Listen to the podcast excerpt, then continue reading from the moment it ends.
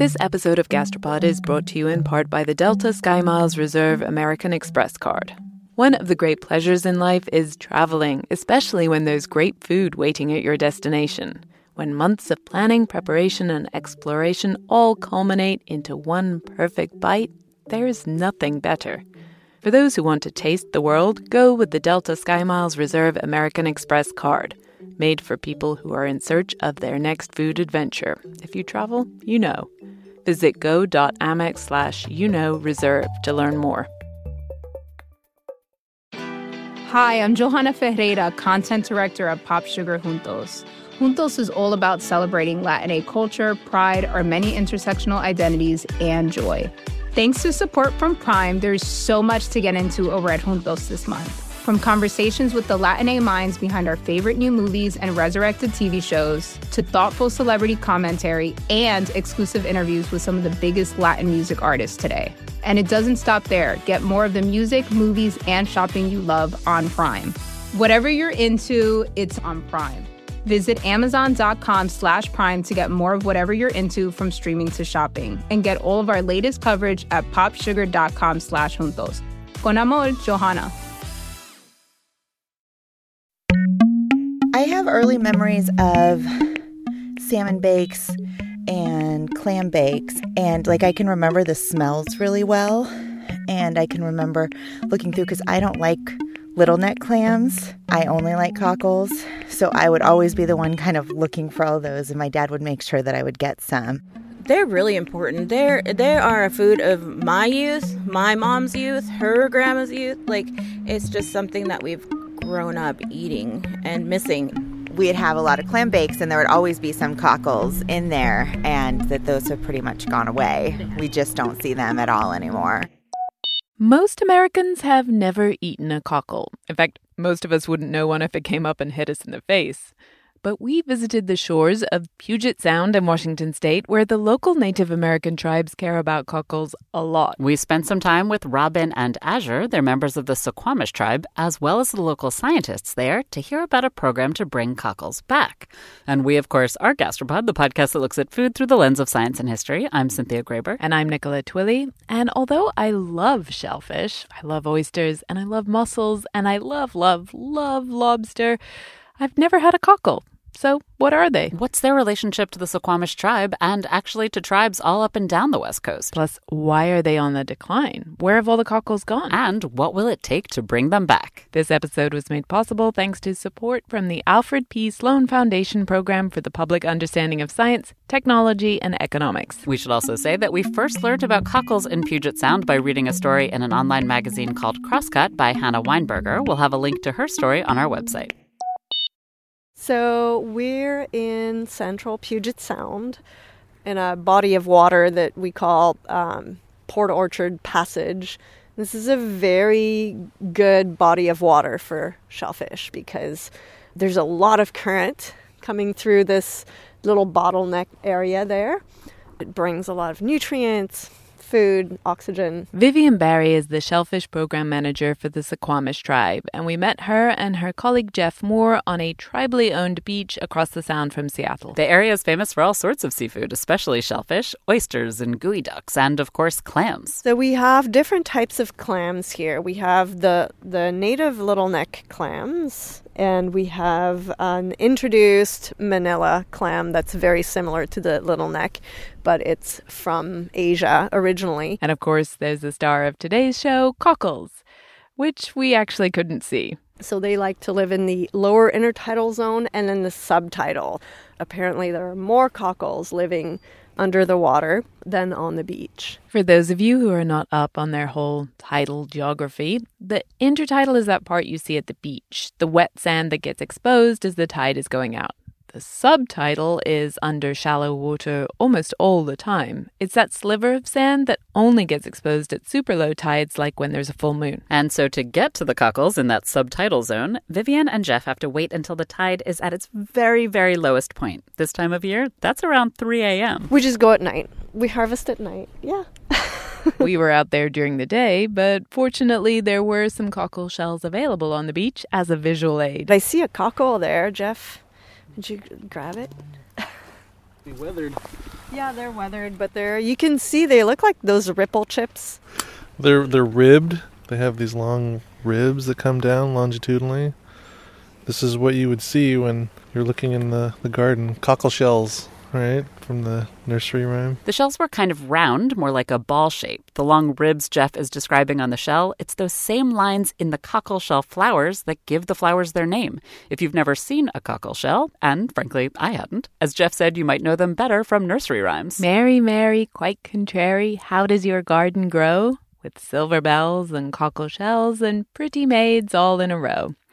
No one knows exactly what that rhyme means. There's a theory that Mary is Mary, Queen of Scots, and the cockle shells are somehow Catholic, but yeah, no one knows. And then there's another old English rhyme I knew as a kid. It was actually a jump rope song for me Bluebells, Cockle Shells. Bluebells, cockle shells, over. That's a British rhyme, so they would have been talking about a different species of cockle, the common cockle as it's called, which you find in the UK and Ireland and Portugal and all down the Atlantic coast past Morocco. Cockles have long been a popular food in all these countries, just one of the many shellfish people enjoyed. You might have heard the Irish song Molly Malone, where she's selling cockles in the streets of Dublin. Wheeled her wheelbarrow through the streets broad and narrow, crying cockles and mussels, alive, In the UK, cockles used to be a pretty common seaside treat. You'd often buy them boiled, served in a paper cone, and sprinkled with malt vinegar. They were popular in the East End of London and especially in Wales.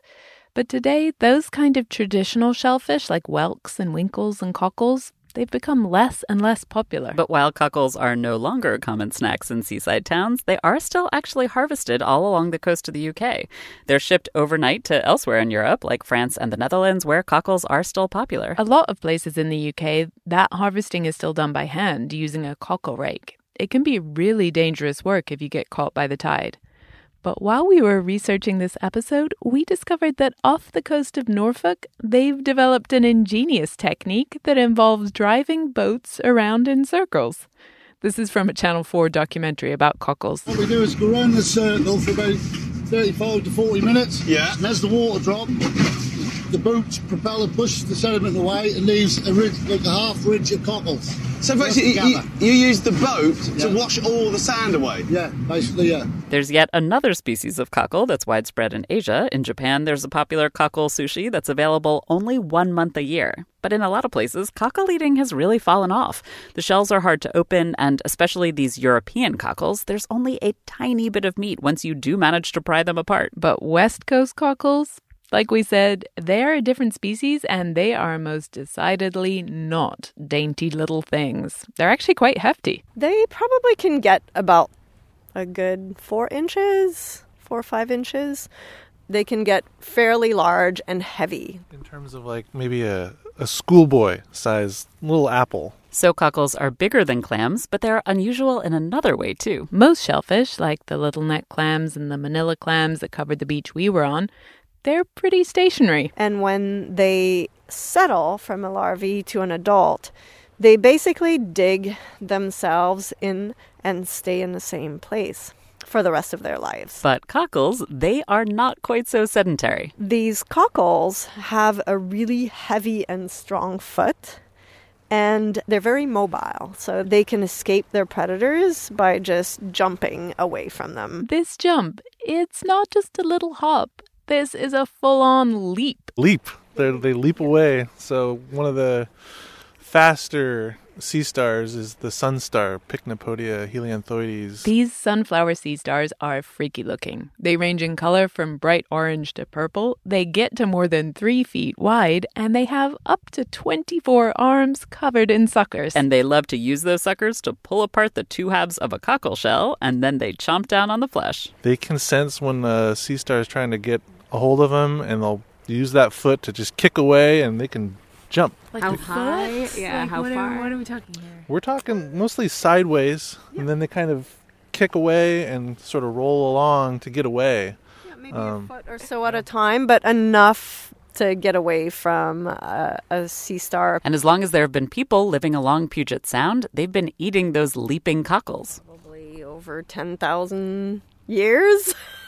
I don't know. I mean, bivalves have been around for, you know, millions of years in the ocean, and the tribes have been around these waters for at least, I think the archaeological records say at least 14,000 years. By all accounts, cockles are 100% delicious and a favorite food of the First Nations people in the area. So they will build a large fire uh, with rocks, so the rocks become very hot. And they will put the shellfish right over the rocks and cover them with seaweed. So they basically steam in their own juices. It's over an open flame, and it's yeah, the it's the way they've been doing it for forever. So it's they've perfected the art. They're good. What do they taste like? They're really sweet, really sweet and kind of a rich kind of seafood taste. A little chewy, a little bit meaty. So How do they compare to other clams? I would say more, there's more richness in the flavor. So we went to the experts to hear more. Azure Bore is the Traditional Food and Medicine Program Coordinator for the Suquamish tribe. Cockles are much more chewy, and you would like you would you pull the neck out and you scra- I scrape the body out, and then the neck is just much more chewy and dense than a than a regular clam, and just I don't know it's it seems sweeter to me, but it's it's a tree and so you just savor it or you dry them and then you nibble, like nibble on them. Azure teaches classes about how to prepare and enjoy traditional Suquamish foods and plants, like how to dry cockles. So to dry, you would just you would either like dehydrate them or bake them in the oven really low and slow, or put them in the smokehouse. Smokehouse is the best; then you get the smoky flavor. Dried cockles also apparently made great teething rings for Suquamish babies. They'd tie a string on them and tie one to the baby's toes so that if they were chewing on them and they started to choke, the baby would push their feet out and it would take the um, cockle out of their mouth so they wouldn't uh, choke on it. Robin Little Wing Sigo is the treasurer on the Suquamish Tribal Council, and as you heard at the beginning of the show, she is a huge cockle fan. She grew up harvesting them. She'd go out and walk the beach at low tide. My dad would call it the cockle dance. He'd be like, go out and do the cockle dance, and you just walk around and you could feel them under your feet, so you can just grab them. But Azure told us you can't really do the cockle dance anymore. I grew up being taught, you know, you could walk along the beach in your bare feet and you could just feel them, and I don't. I just don't feel that anymore. Robin noticed the cockle decline over the past couple of decades. I feel like by the time I was in high school, we were only getting, you know, four or five cockles in a clam bake. And because I only eat the cockles, I would always look for those, but we would always give them to the elders. They got them first. So you would feed your elders first. And then, you know, some of like my grandma knew how much I liked them. So she would always save one for me and give one to me but there just weren't that many. And then by the time I got back from undergraduate, which was about 1998, there just weren't any. You just wouldn't see them at anything. There were, you know, still a lot of clams, but there just weren't cockles. And we started asking questions about it. Robin started to think something must be going on. So she tried to read up on them and figure out how bad the decline was or why cockles were disappearing. You know, when you look at all the research, there's not a lot of research about cockles, and there's not a lot of research about what role they play in the environment. One of the reasons there wasn't a lot of research for Robin to read up on is because cockles aren't a commercially important species of shellfish. Cockles are a really fly under the radar species. Jody Toft is the deputy director of the Puget Sound Restoration Fund. There are different, lots of different species of cockles around the world, but the cockle in our neck of the wood, basket cockle, heart cockle, Nuttall's cockle, all sorts of common names, but that cockle really hasn't been studied that much, although it is a preferred food of not just the Suquamish tribe, but other tribes in and around this region.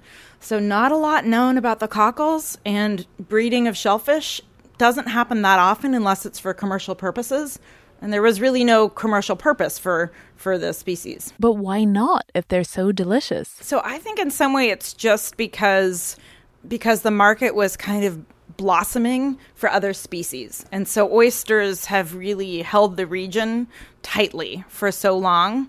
And I think that's one of the reasons oysters, mussels, and then we have a bunch of other clams that aren't quite in this boom and bust cycle as much as cockles. Jody told us cockle populations seem to get really big and then fall off and then grow again naturally, scientists think. And so that means they might not be as reliable to harvest commercially. Also, Vivian told us that these West Coast cockles have a really short shelf life, which makes it hard to get them to market. They only last a couple of hours out of water in the refrigerator compared to, say, manila clams that last a week. And so West Coast cockles have been sort of overlooked. Jody and her colleagues at the Manchester Research Station have been working for years on the science of how to make food in the marine ecosystem of Puget Sound more plentiful, how to have really healthy populations, but they hadn't studied the cockle. For a while, Jody and her colleagues had been working on Olympia oysters, which are a tiny little oyster, the only oyster that's native to the West Coast.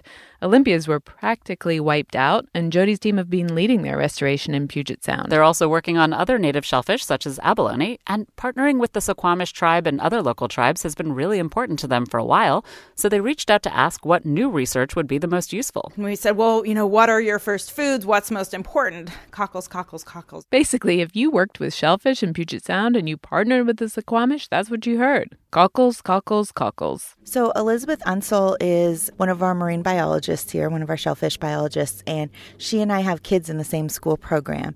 And so, I was really excited when she started working here for the tribe. And I said, if you ever want to be a superstar, you just have to figure out how to get cockles back. Elizabeth talked to her fellow biologists, including Vivian Barry, and they came up with some ideas about how to get the cockle restoration project started. And they came back to Robin and the rest of the tribe with their plans. The biologists would come in and they're like, okay, we have all these plans to do this and this and this, but we are going to need some money. And we're like, how much money are you going to need? And like thinking it's going to be like $100,000 or something. And it was like, we're going to need $10,000. We're like, oh my gosh, take 20,000, whatever it takes to do this. Like it's one of the easy yeses because it's that important. It's that important culturally to all of us. This episode of Gastropod is brought to you in part by the Delta Sky Miles Reserve American Express card. You know that feeling when you try a new food for the first time and your mouth experiences these brand new flavors and sensations? It's like, wow, I didn't even know a food could do that. This happened to me when I went on this amazing trip to the northern tip of Queensland in Australia. We were so far north that we were off the country's electrical grid, and we were staying on a banana farm where they grew dozens and dozens of different kinds of bananas. In the morning, I woke up to a basket full of some of the most bananas bananas you can imagine. Red ones that were super soft and sweet, like raspberries, and small finger sized ones that were sort of floral, and even blue ones that tasted exactly like vanilla ice cream. Life's too short to pass up extraordinary experiences. And if you're ready to take your next big food adventure, go there with Delta Sky Miles Reserve American Express card. If you travel, you know. Visit go.amex slash you know reserve to learn more. Calling all female runners, it's time to lace up and join Team Milk. Since the 2022 New York City Marathon, Team Milk has sponsored female marathon runners nationwide, providing support and shining a spotlight on their unique stories, perseverance, and drive to go the distance. Why milk? Dairy milk is an excellent nutritional ad for both marathon training and recovery.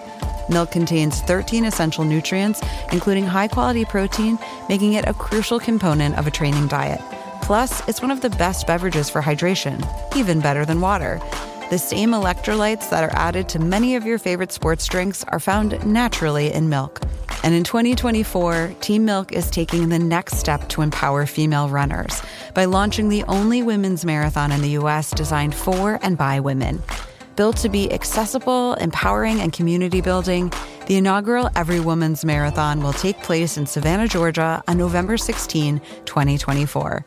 You can learn more and register for the marathon at everywomansmarathon.com.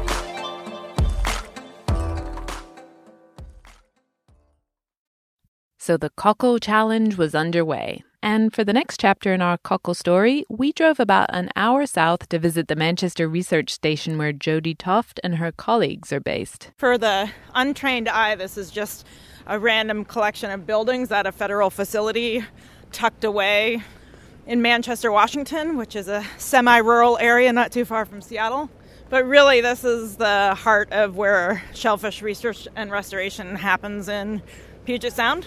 We walked into one of the buildings with Jody and her colleague Stuart to see some cockles.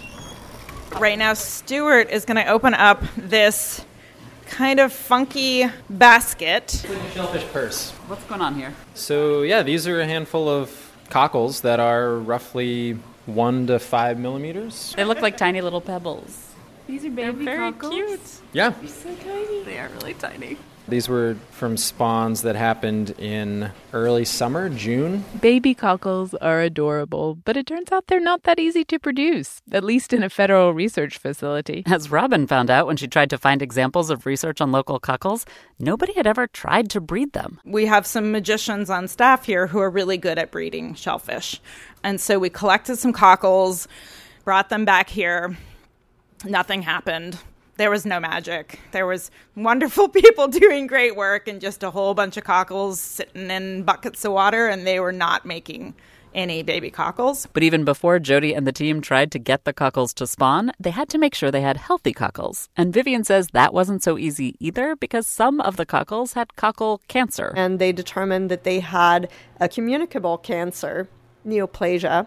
So they could not be brought into the hatchery right away. So they had to be quarantined for two weeks in a lab about 50 miles away and kept in a each individual in a separate bucket while they were tested for neoplasia. See, even shellfish have to be quarantined. We really are all in this together. After quarantine, the cockles had to be tested to see if they were sick. Sound familiar? Fortunately, there were enough tests.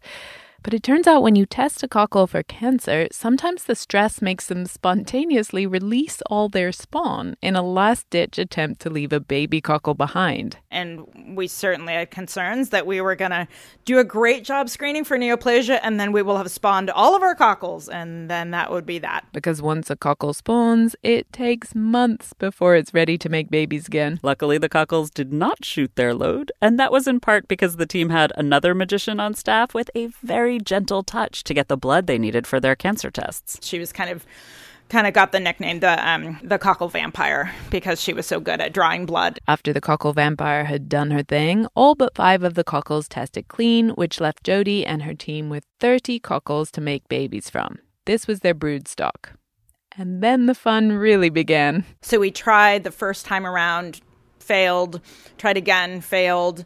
Maybe we could call it we learned, not failed, but yeah, we failed. They didn't produce anything. And then the third time around, we brought them in and used a technique that's pretty common in other kind of production of shellfish, other commercial techniques, and injected them with serotonin, and boom, they they were off to the races. And this also took a gentle touch because the scientists had to inject each cockle by hand in the gonads with a personal shot of serotonin, the cockle Viagra. Just to make things even more interesting, Jody and the team had to set up a group sex situation because cockles have a tendency to fertilize themselves. It's actually called selfing. So yeah, so the the the selfing, which your face is not making it easy for me not to laugh. But you know, we're professionals here. We are such professionals that we are going to say it again just for the giggles. When a cockle does the baby making thing by itself, that's called selfing. Uh huh. And that's because cockles are actually hermaphrodites. The same animal can be at different times, either male or female. So, if a cockle is alone and it releases eggs, then it can release sperm next and fertilize its own offspring. So the selfing that comes from the hermaphroditic spawning of the cockles, also a great sentence to get to say, um, is you know, it can be a challenge for maintaining genetic diversity. If a cockle creates thousands of baby cockles and they're all exactly the same genetically, that would not be a good thing. As Jody says, there'd be basically no genetic diversity. So, with the group sex tank and the cockle Viagra injections, the setting was finally right. And the result was cockle babies. About a million baby cockles, many of which are out with partners at Suquamish now, growing bigger, bigger, bigger. They took all those baby cockles and put them out in the shallow water of the sound in a FLUPSY, which is an acronym for Floating Upweller System. It's sort of like a nursery for clams that is outside. So there's water flowing through 24 7, so they have food all the time and oxygen all the time, and that's where they are right now. Once the baby cockles get to about the size of a quarter, they can start living where cockles belong in the intertidal zone. We thought that they would have been ready by now, but they're growing very slowly. There's not that much food in the water right now, although they're not dying. Um, they're just kind of waiting, waiting for spring, waiting for the big phytoplankton bloom, and I think they're really going to start to grow soon. Some of the cockles they raised were extra tiny little stragglers. Those were the ones that Jody and Stuart had in the building to show us. Okay, but let's go look under the microscope. Yeah. We wanted to see them jump, but cockles don't do anything on demand, apparently. Okay, let's see here. Oh yeah. I just I don't they're not opening. It just the shells the shells are beautiful. Mm-hmm. And I have a whole bucket of shells that that I will show you in a bit because as exciting as uh, you know five millimeter baby cockle is, it's not exactly a meal's worth. No, we only you're looking at it you can imagine what they'll look like when they're big. They're miniature version. I mean, the crazy thing about looking under a microscope is they do look big. So I'm like, oh, look, dinner. No. It was really fun to see minuscule baby cockles under the microscope. But what we really wanted to know was when will they be ready to eat? So that's the question we keep asking. Our biologists are constantly hearing from us. So when will they be ready? When will they be ready? Because people talk here about like medicine in terms of food as medicine. And um, sometimes people say, I need to feed my Indian. And it's that old school Indian, it's that ancestor uh, piece inside you that really needs these foods, these sovereign foods that we've had since time immemorial. The last time I had cockles was about three months ago, but before that, it had been about two years because I just don't want to eat them before we can save them. but I had to have some. You got to feed your Indians sometimes. Hey, it's Ryan Reynolds, and I'm here with Keith, co star of my upcoming film, If, only in theaters, May 17th. Do you want to tell people the big news? All right, I'll do it. Sign up now and you'll get unlimited for $15 a month in six months of Paramount Plus Essential Plan on us. Mintmobile.com slash switch.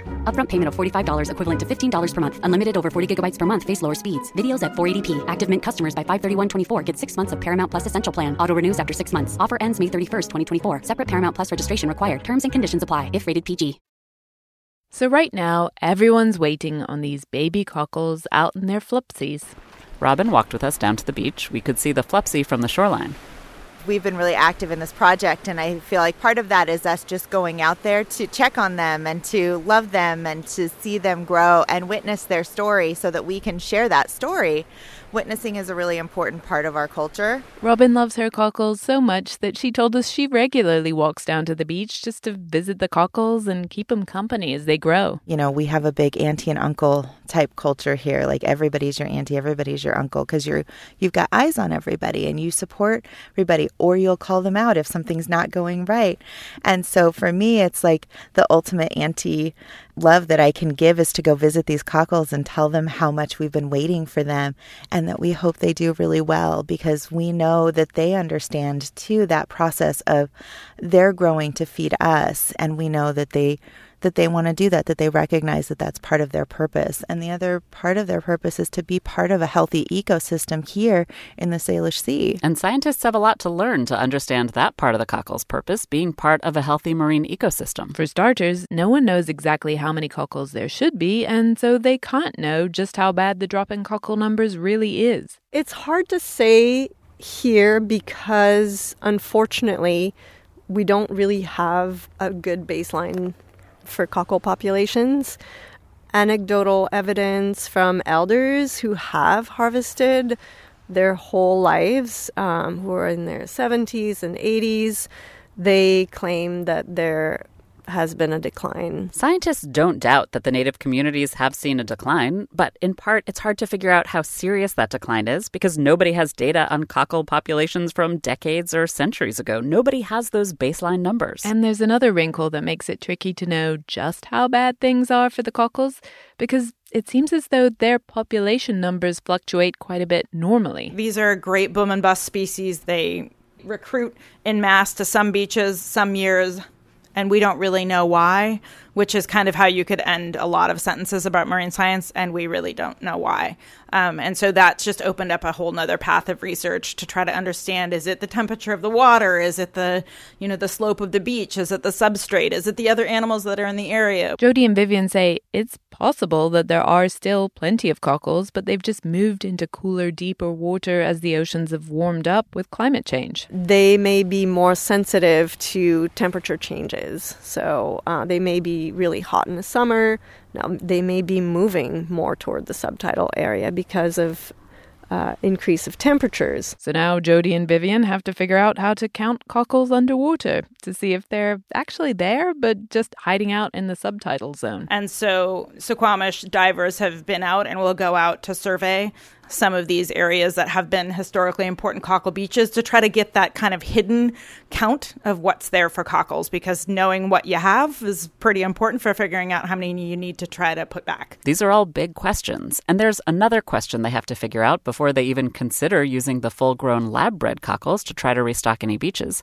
How different are the genetics of the cockles from one beach to another? If cockles along different parts of the west coast have formed really distinct populations, then it would be a mistake to come in and seed California or Oregon coastlines with Puget Sound cockles.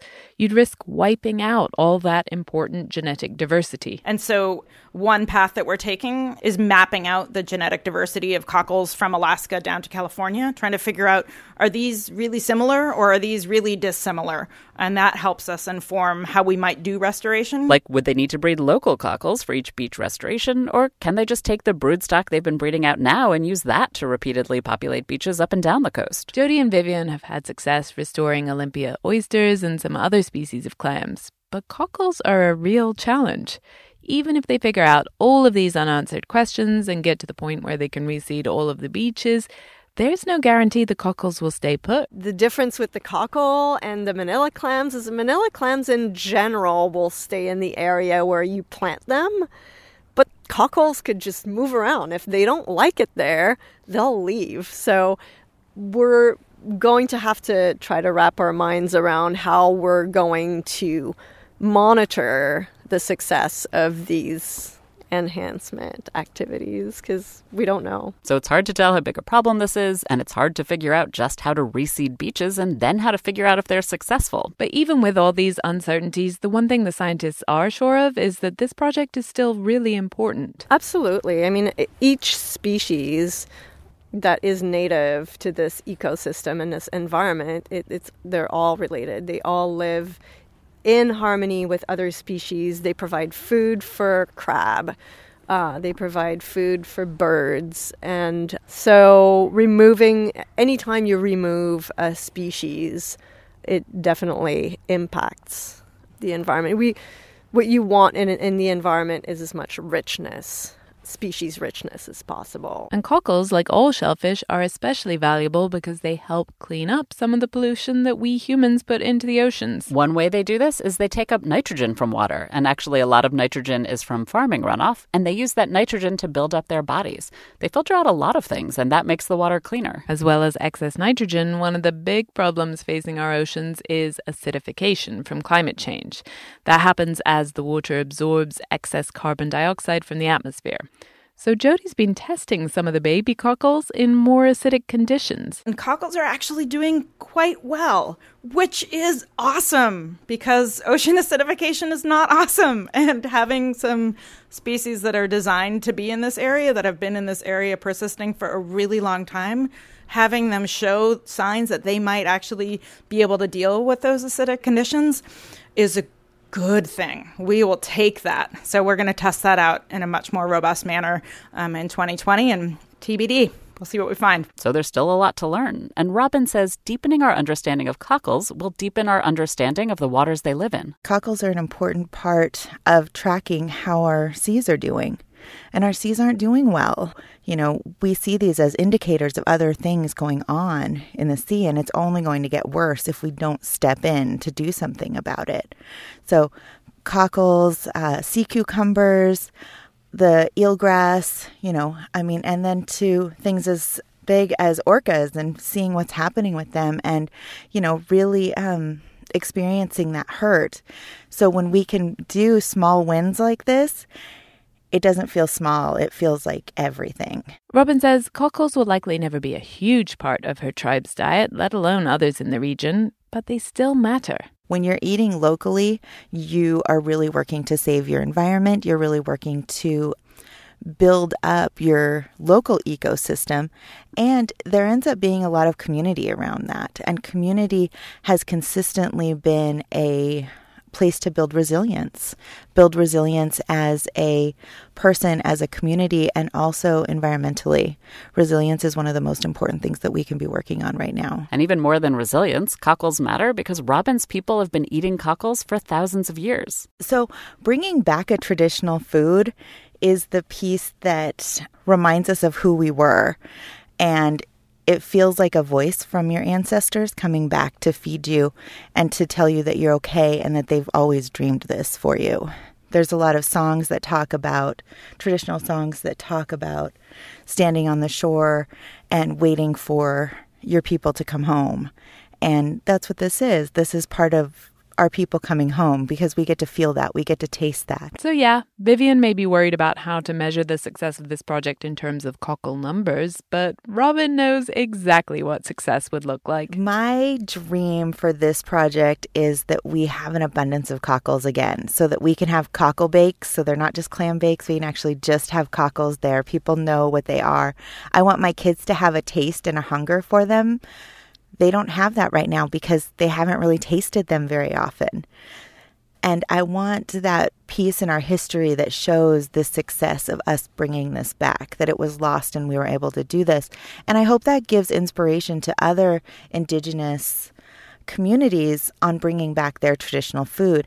And I really hope that it's a reminder to the United States and other governments that What's good for Indian country is good for the whole country. And other indigenous communities are paying attention. Cockles were incredibly important to tribes up and down the West Coast. Robin met with representatives of other tribes on a trip to D.C. to testify about the impact of climate change on her community. Oh my gosh, I got asked so many times when I was back in Washington, D.C., how are the cockles doing? What's going on with them? And they're really excited about it.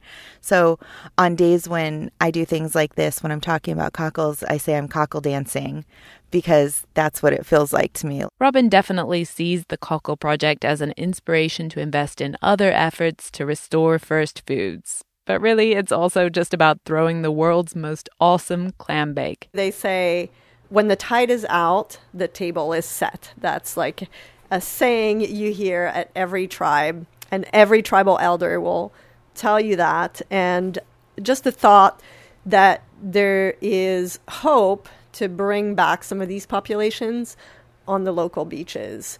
It's a tremendous joy for everyone. I think we took cockles for granted for so long and we expected that they would always be there, but that now they aren't there.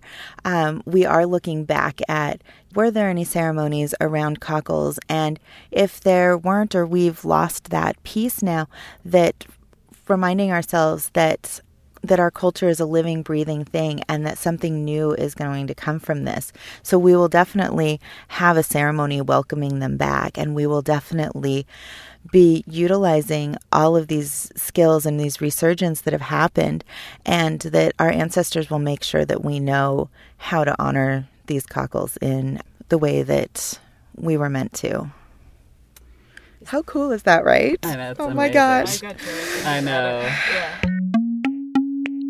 If you're listening to this show when we first released it, you might notice that we have fewer ads than usual. Of course, that's because of the global pandemic that's going on right now. Unsurprisingly, companies are pulling ad money.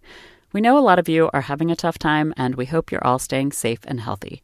But if you are in a stable financial situation, we wanted to remind you that it is just the two of us working full time on this show, and listener support is critical. If you do happen to have a couple of bucks to spare to support the show, even a dollar an episode is amazing. It makes a huge, huge difference gastropod.com slash support or find us on Patreon. Thanks this episode to Vivian Barry and Jeff Moore of the Suquamish Tribe Fisheries, Jody Toft of the Puget Sound Restoration Fund, and Robin Sigo and Aja Beret of the Suquamish Tribe. Thanks also to Hannah Weinberger, who wrote a story about the Cockle Restoration Project in the online magazine Crosscut.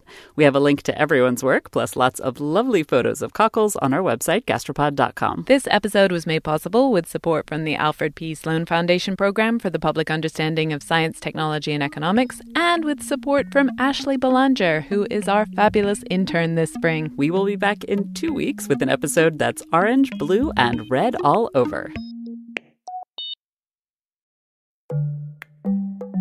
This episode of Gastropod is brought to you in part by the Delta Sky Miles Reserve American Express card. You, dear listener, already know about the transformative power of food. You're probably thinking about food right now, aren't you? Look, we get it. Sometimes a craving is more than a craving. It's a calling that you have to indulge, even if it takes you thousands of miles to get there. For those who want to taste the world, go with the Delta Sky Miles Reserve American Express card, made for people who are in search of their next food adventure. If you travel, you know. Visit go.amex slash you know reserve to learn more.